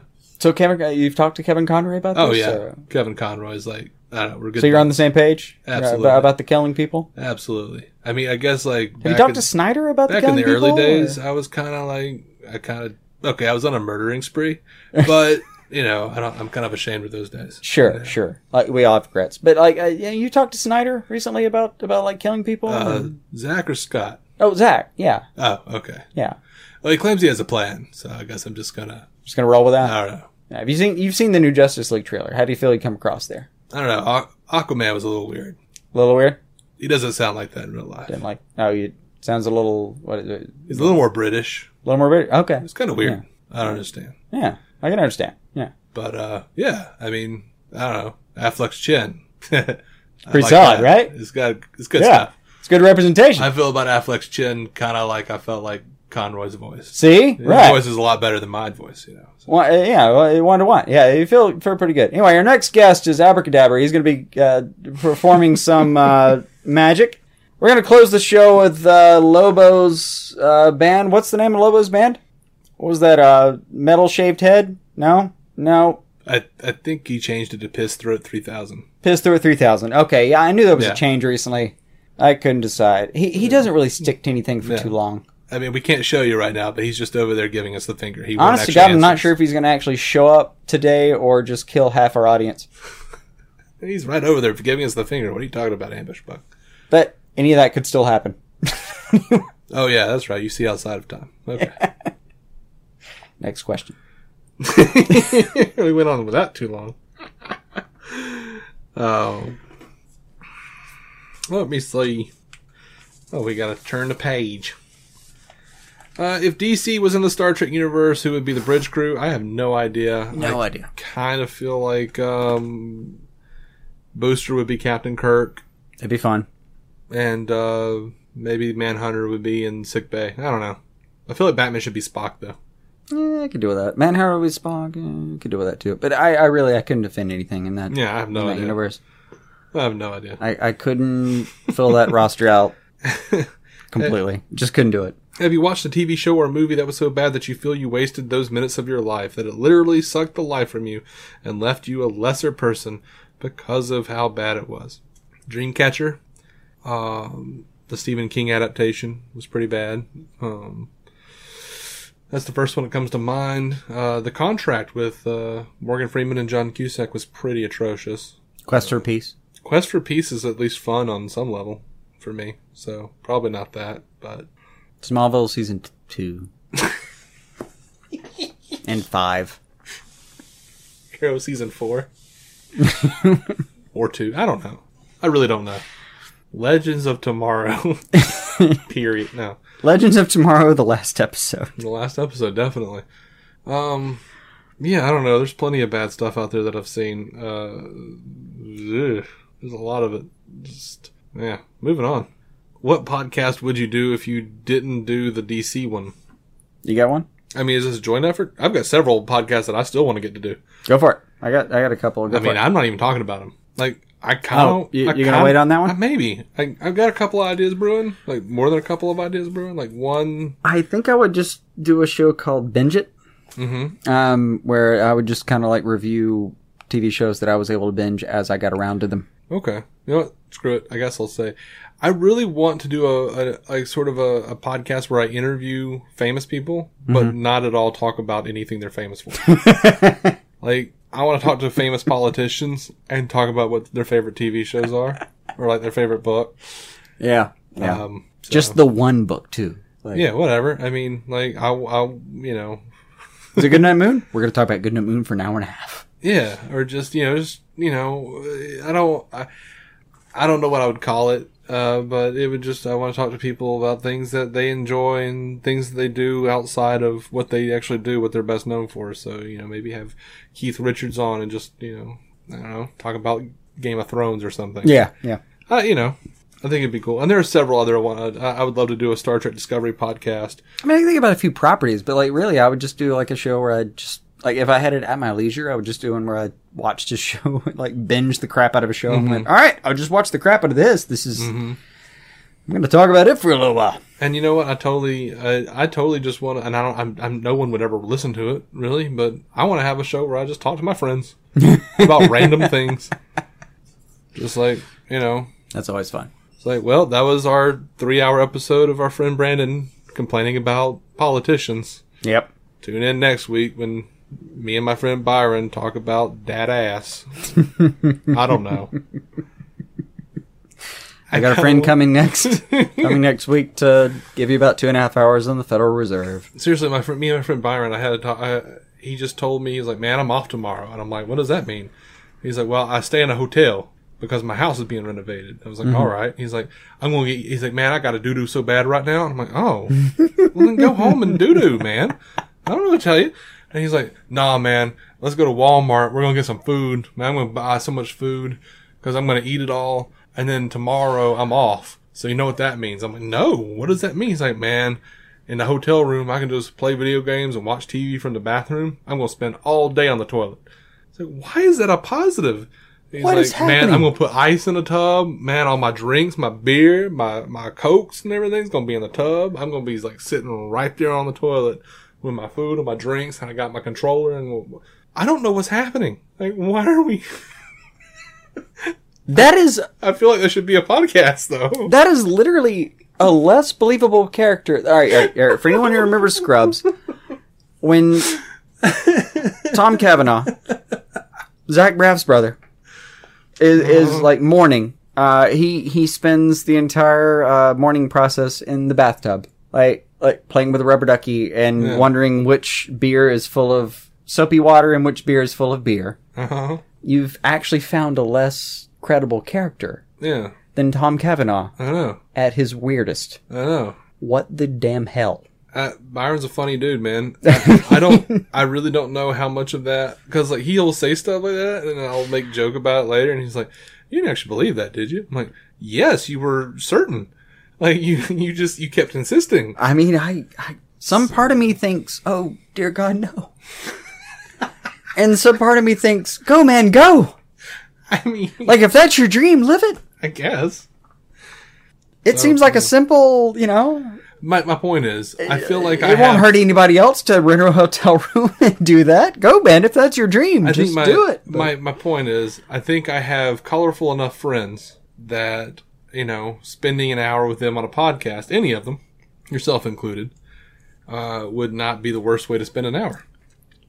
Well, you've hung out on the phone with me for at least 45 minutes overall. So, The first episode would be with you just to transition from DC on screen Yeah. to the audience that's following. just be like an hour of you asking me fucked up questions. Yeah. No, that would be if like Brandon was the host. Like our friend Brandon, just like he'll just get on the phone with you. And he's like, "So what would you do if you like woke up and you had two penises?" Yeah. I'm like, "I don't know, Brandon. What about if you were a millionaire and you had two penises?" I don't know, Brandon. Yeah. Usually, most of his questions have to do with the lottery, though. Like, what would you do if you were like won the lottery? I'm like, "Yeah, I already told you what I'd do if I won the lottery." Yeah. What if you could only spend like a small percentage on it? Like, you can only have like a little bit of it at a time. Like, that's how the lottery works. Well, yeah, but what if you could only have that much, but you could only spend it on a certain type of grocery? Like, What is, what is the point of this question? I love Brandon. Like, beef, motherfucker. Beef. Beef. what is the point of this question? love Brandon. He's in some of our videos. He's fantastic in those. Just oh my gosh. Um. so Stephen Chipperson, Doctor Steve, says, "Do you think they can do Green Lantern justice without making him look stupid?" I don't think they they didn't think they make it, made him look stupid in the movie they did in 2011. Honestly, If that's the reference, no, I don't think that's And the Uh, he reference. looked a little CGI'd, but It's famous, in, infamously Mm-hmm. CGI. I just I I, I mean they just. I mean, if anybody can do it, it'd be Snyder, but I mean, everyone's kind of hollering at Snyder because apparently, screw him, whatever. Yeah. Um, I don't know. I you know what I would you know honestly the person I would like to see I can't remember his stupid name now. It's always in my head and I can never remember it. Now when I'm on the air, the guy that did Fifth Element, the guy that's doing Valerian. Have you seen the the trailer for Valerian? Um, it's like a space opera movie. It looks crazy, but he's uh, he, he's really good at doing like with crazy creatures. I can't remember his name, but um, he's a French guy. He's fantastic. And I think he could make Green Lantern look great. I think that would be a really cool idea. Much better than David Goyer. Much better than David, Goyer. Goyer. So Now, yes, I, think- would like to think of uh, that question in response to without making him look stupid being yes, the synopses we've heard so far make him feel stupid. on his face. I don't feel like you know a dude that has a power ring that can make shit happen. I don't feel like that's stupid necessarily. It's I mean, it's as stupid as a man dressed as a bat running around flapping around Gotham. but it's also it's just like it, it's It's as stupid as a man in a red leotard running around making lightning. it's the most powerful weapon in the universe. It is the most powerful weapon in the universe. And he's supposed to be the, the best wielder of said weapon. right. It's, it's, it's stupid isn't supposed to enter into it. Yeah. Except Guy Gardner's haircut. Uh, sure. Or the point where he's like, you know, yeah, back in the 70s, they were all really obsessed with like boxing gloves. Like Green Arrow had to have a boxing glove arrow, and Oh, that was Hal all Jordan hilarious. just like punched people with a big. that was glove. fantastic. Um, How is it not funny to punch someone out with a giant boxing glove? I don't know. I, I would do it. I would do the hell out of that. I would literally like create a giant kangaroo and have him pop him with his foot Yeah. and laugh my ass off Yeah. as I put little green handcuffs on the guy, Yeah. flew him back to his. Still be laughing. I had a kangaroo kick him. I had a kangaroo kick. Him. Yeah. Or a giant mouse if you're Sylvester the Cat. Yeah. Um, so yeah, I think there's definitely a way to do it. Uh, justice. I mean, you just gotta take it seriously and know what to do. Do as much practical as you can. Yeah. Do as much practical as you can. That's probably the way to go. Yeah. All right. So, um, Paul Klotz of the Giant Size Team Up Network and referencing Epic Boss McFall, Charles McFall. What up, Charles? How exhausting is it to provide Charles McFall with literally all of his thoughts? How much does he pay you for his opinions? Zero. we just do our show. Charles is a grown ass man. He can choose to just I don't know have Man our is a, opinions all he the wants. Oh. man I is a don't know. qualified paramedic. If his thoughts were in trouble, he could literally save his own thoughts. That's fair. Then again, I kind of want to be paid for this service. Right? Anyway, um, Chris Wisdom, also of the Giant Size Team Up Network, uh, says, "Real talk. The schism that the DCEU products have created in the fandom, justified or just insatiable nerd rage? Are the fans that like them undiscerning yes men? Are those that don't like them inconsolable fan babies? Or is there a middle ground that allows for a more nuanced answer? I feel like the number th- the number 3 is the answer, but you don't hear or see much of that on the webs. You do if you listen to our show I, I think you do. because I think that's kind of where we always fall. Like I think there are a lot of, like I said, like I've said, I think there are a lot of critics who are just kind of coming of age now, and they started their whole superhero journey with Marvel, so they're kind of predisposed to hate anything that's not Marvel. Yep. I also think that the other DC fans have um, all these different iterations of the DC characters that they want to see on the screen, and they're not necessarily getting that because there are new creators who are coming in and interpreting those characters the way they feel like they they need to be interpreted, and that's having th- that's pissing people off, you know. Um, I think it's a lot of different things. I think some of it is the fan babies just you know not having an imagination and uh, not wanting to see different versions of these characters.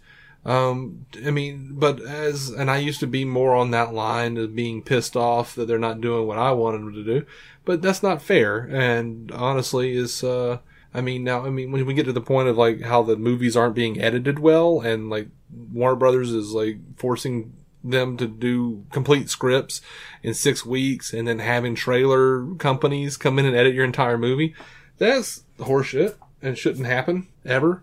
And um, I think they're they're trying to play catch up, and I think that was screwing them over. And hopefully, they're over that phase. Um, God, hopefully, yeah. Oh, But then again, you know, I'm trying to be pragmatic about the whole thing and look at it from a distance and say, well, you know, the first three Marvel movies weren't great. I mean, Iron Man was pretty good. Iron Man was, was fantastic. Oh, pretty great, but yeah. Iron Man Two was divisive. Not great. Incredible Hulk, more than divisive. so much so they recast the dude. Um, well, that's probably not the only reason, but Ed Norton's kind of a dick, I hear. No, but like uh, as uh, the current continuity as you as you have it, it's um, it, it pick any intellectual property, and you have a certain percentage of people that live in this uh, out of hundred percent. Say it's twenty percent of these people that expect one quality out of that person. Yeah, Well, if they don't get that, they're out. yeah, I, you know, I There, there's just a certain amount of expectations that are like hidden inside this box that we don't we don't even necessarily realize that that is a thing that we're expecting until we see it and it's not fulfilled, yeah. and then you see it and go, oh, this was bullshit. Now my my biggest issue is you know especially when you like look back at Man of Steel, I'm like, well, why would you do that with Paul Kent? Because to me, like I think like if you look at any continuity, you go, why would you give up a better play for something that doesn't resonate nearly as much? Like if it plays and it plays well, and you can't think of a better thing, keep the old thing. Yeah, And I feel like a lot of creators are just like, nope, we're doing a different thing. This is going to be my thing. I don't care if it's better or not. Um, and I feel like some of that happened on Man of Steel. Uh, Probably, yeah. I feel like some of that happened with Batman v Superman, and definitely some of that happened with Suicide Squad.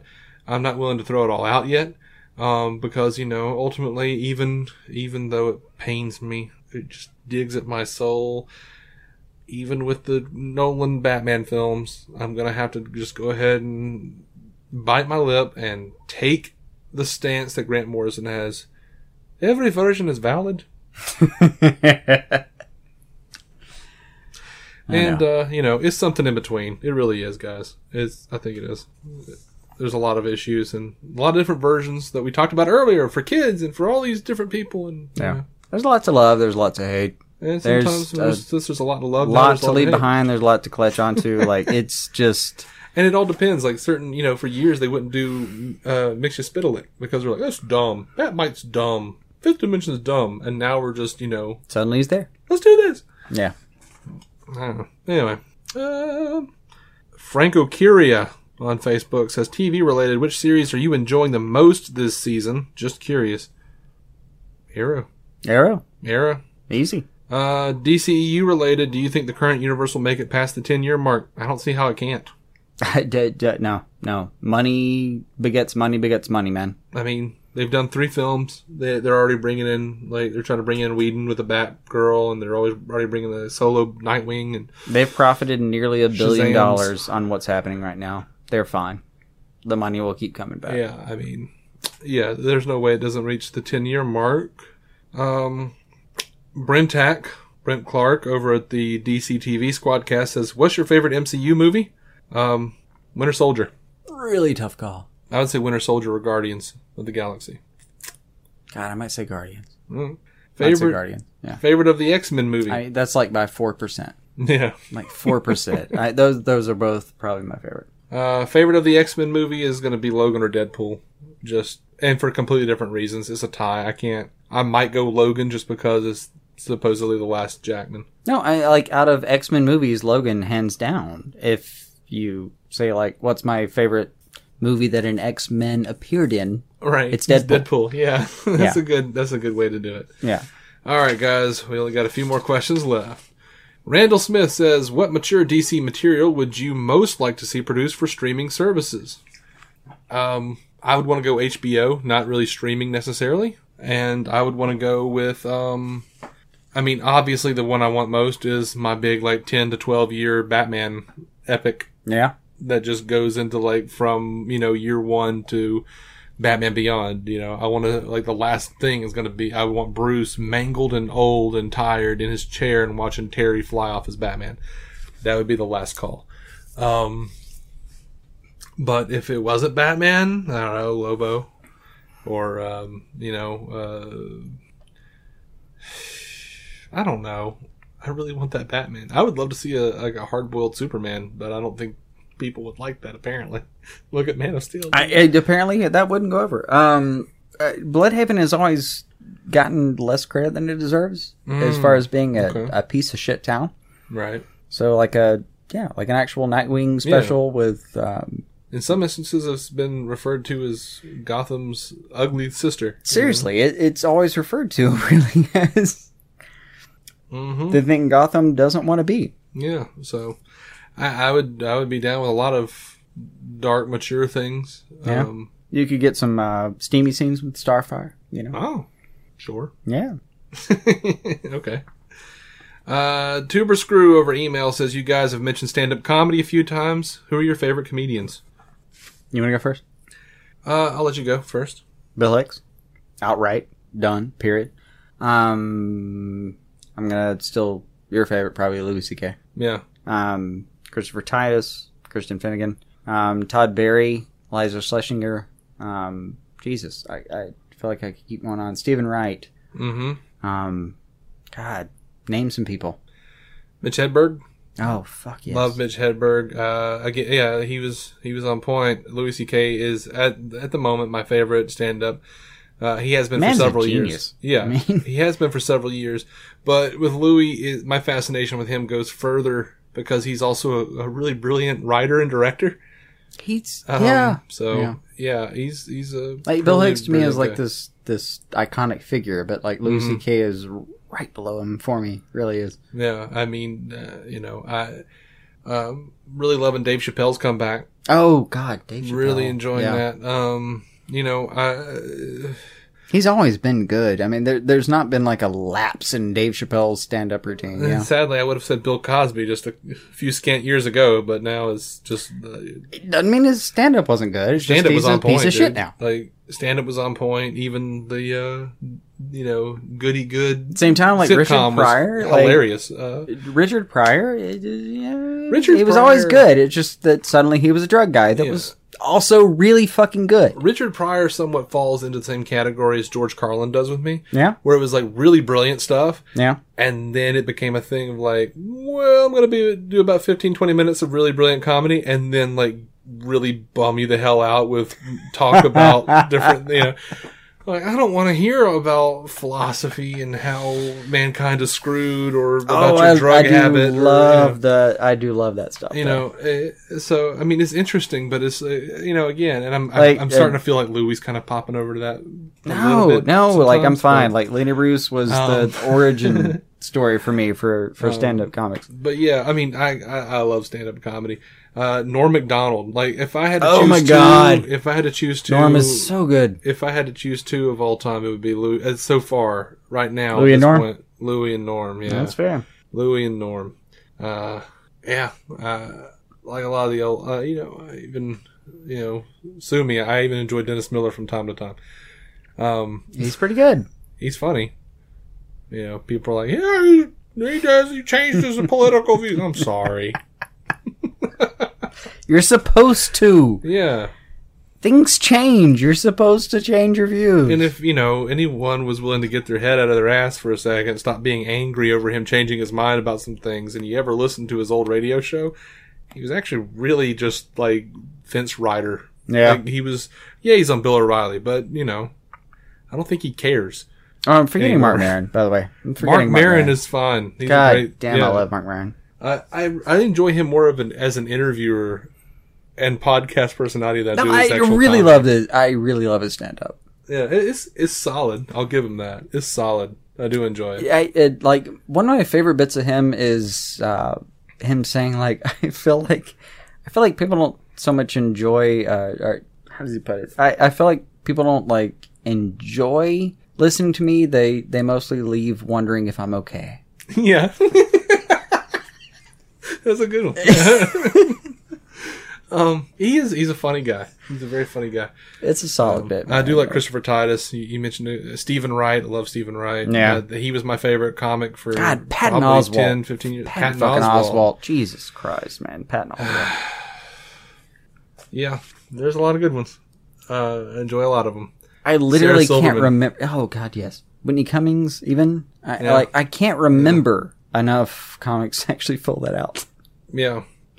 One who's not on my list, Bruce Bruce. I don't know him. I don't. His catchphrase is "Tell your mama I said thank you." Oh Jesus, It's bad. that sounds terrible. It's bad. All right, I told you about the guy named uh, was it Big Jim Okerson? mm-hmm. Um, Tom Papa. He's really good. I feel like that relates to what I was saying. What What are you saying? Tom Papa. All right, so Big Jim Okerson. I sat there and listened to him. Uh, uh, this guy did an entire um, like an entire CD. At Big Jim Okerson. I, I hope I got the name right. Um, an entire CD where like it was uh, it was just crowd work, and I I swear all he did for the entire CD was talk about people's genitals in the actual crowd. Didn't Louis produce something for Todd Barry that was like that? Yes. It was just a crowd work. Yes, he did a crowd work album. It was Yeah. fantastic. Okay. Yeah.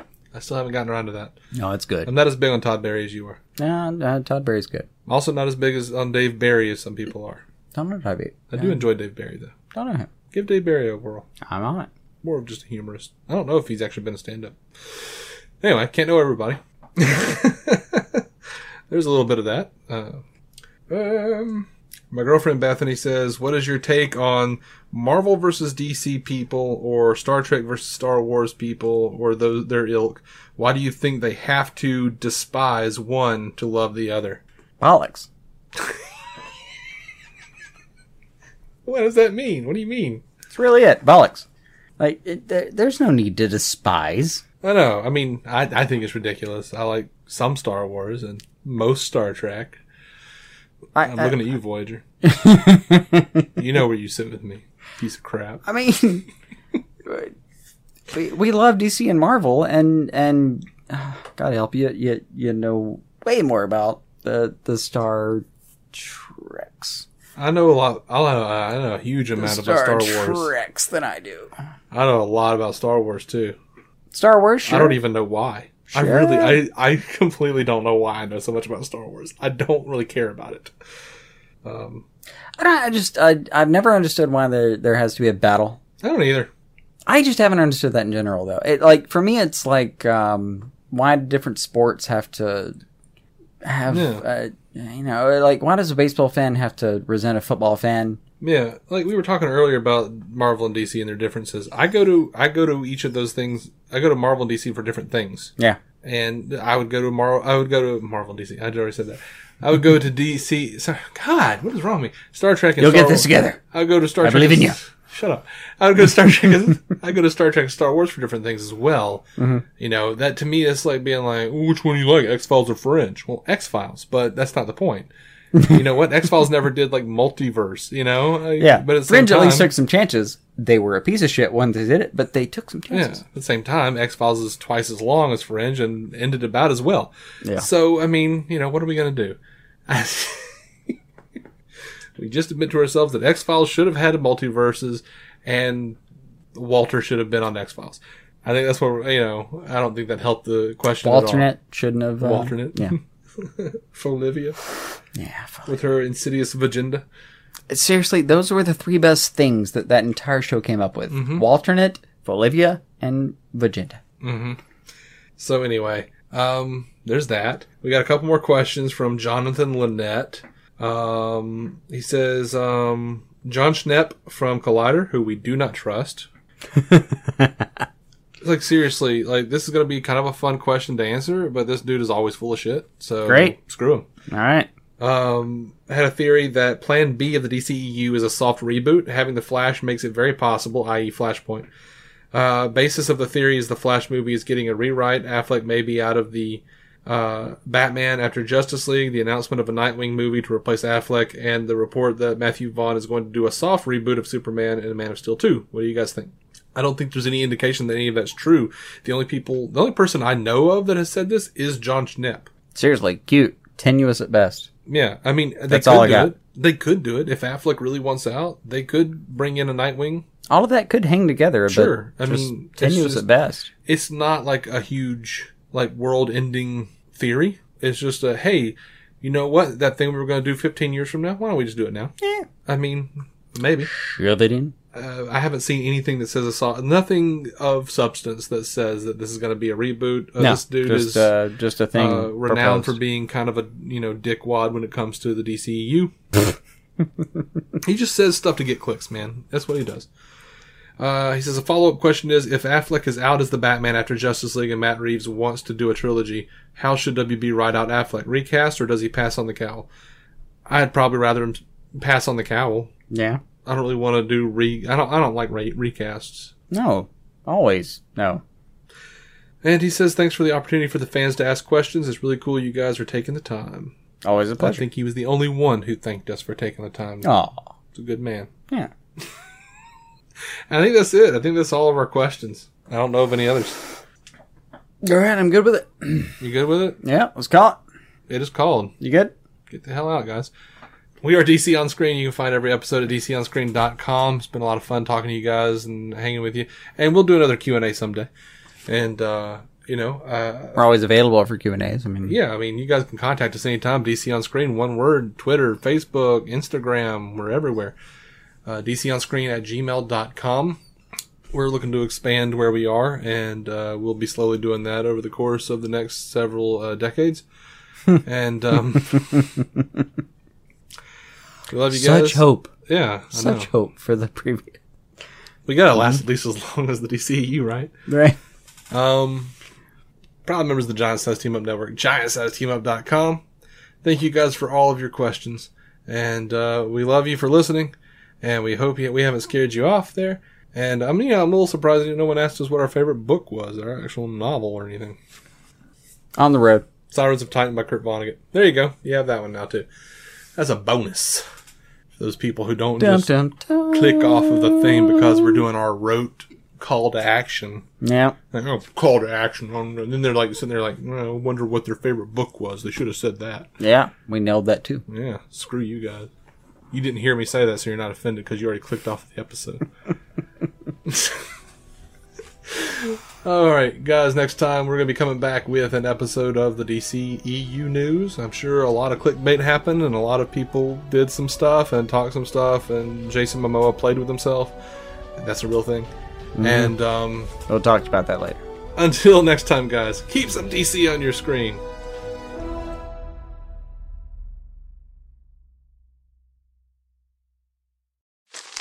Me, me, me, me, me, but also you. The Pharaoh fast forwards his favorite foreign film, Powder Donut.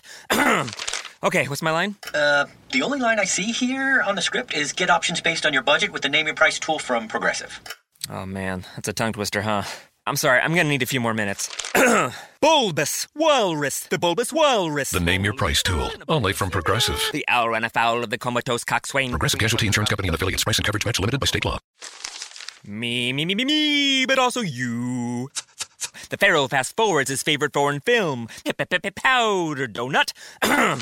okay, what's my line? Uh, the only line I see here on the script is get options based on your budget with the name your price tool from Progressive.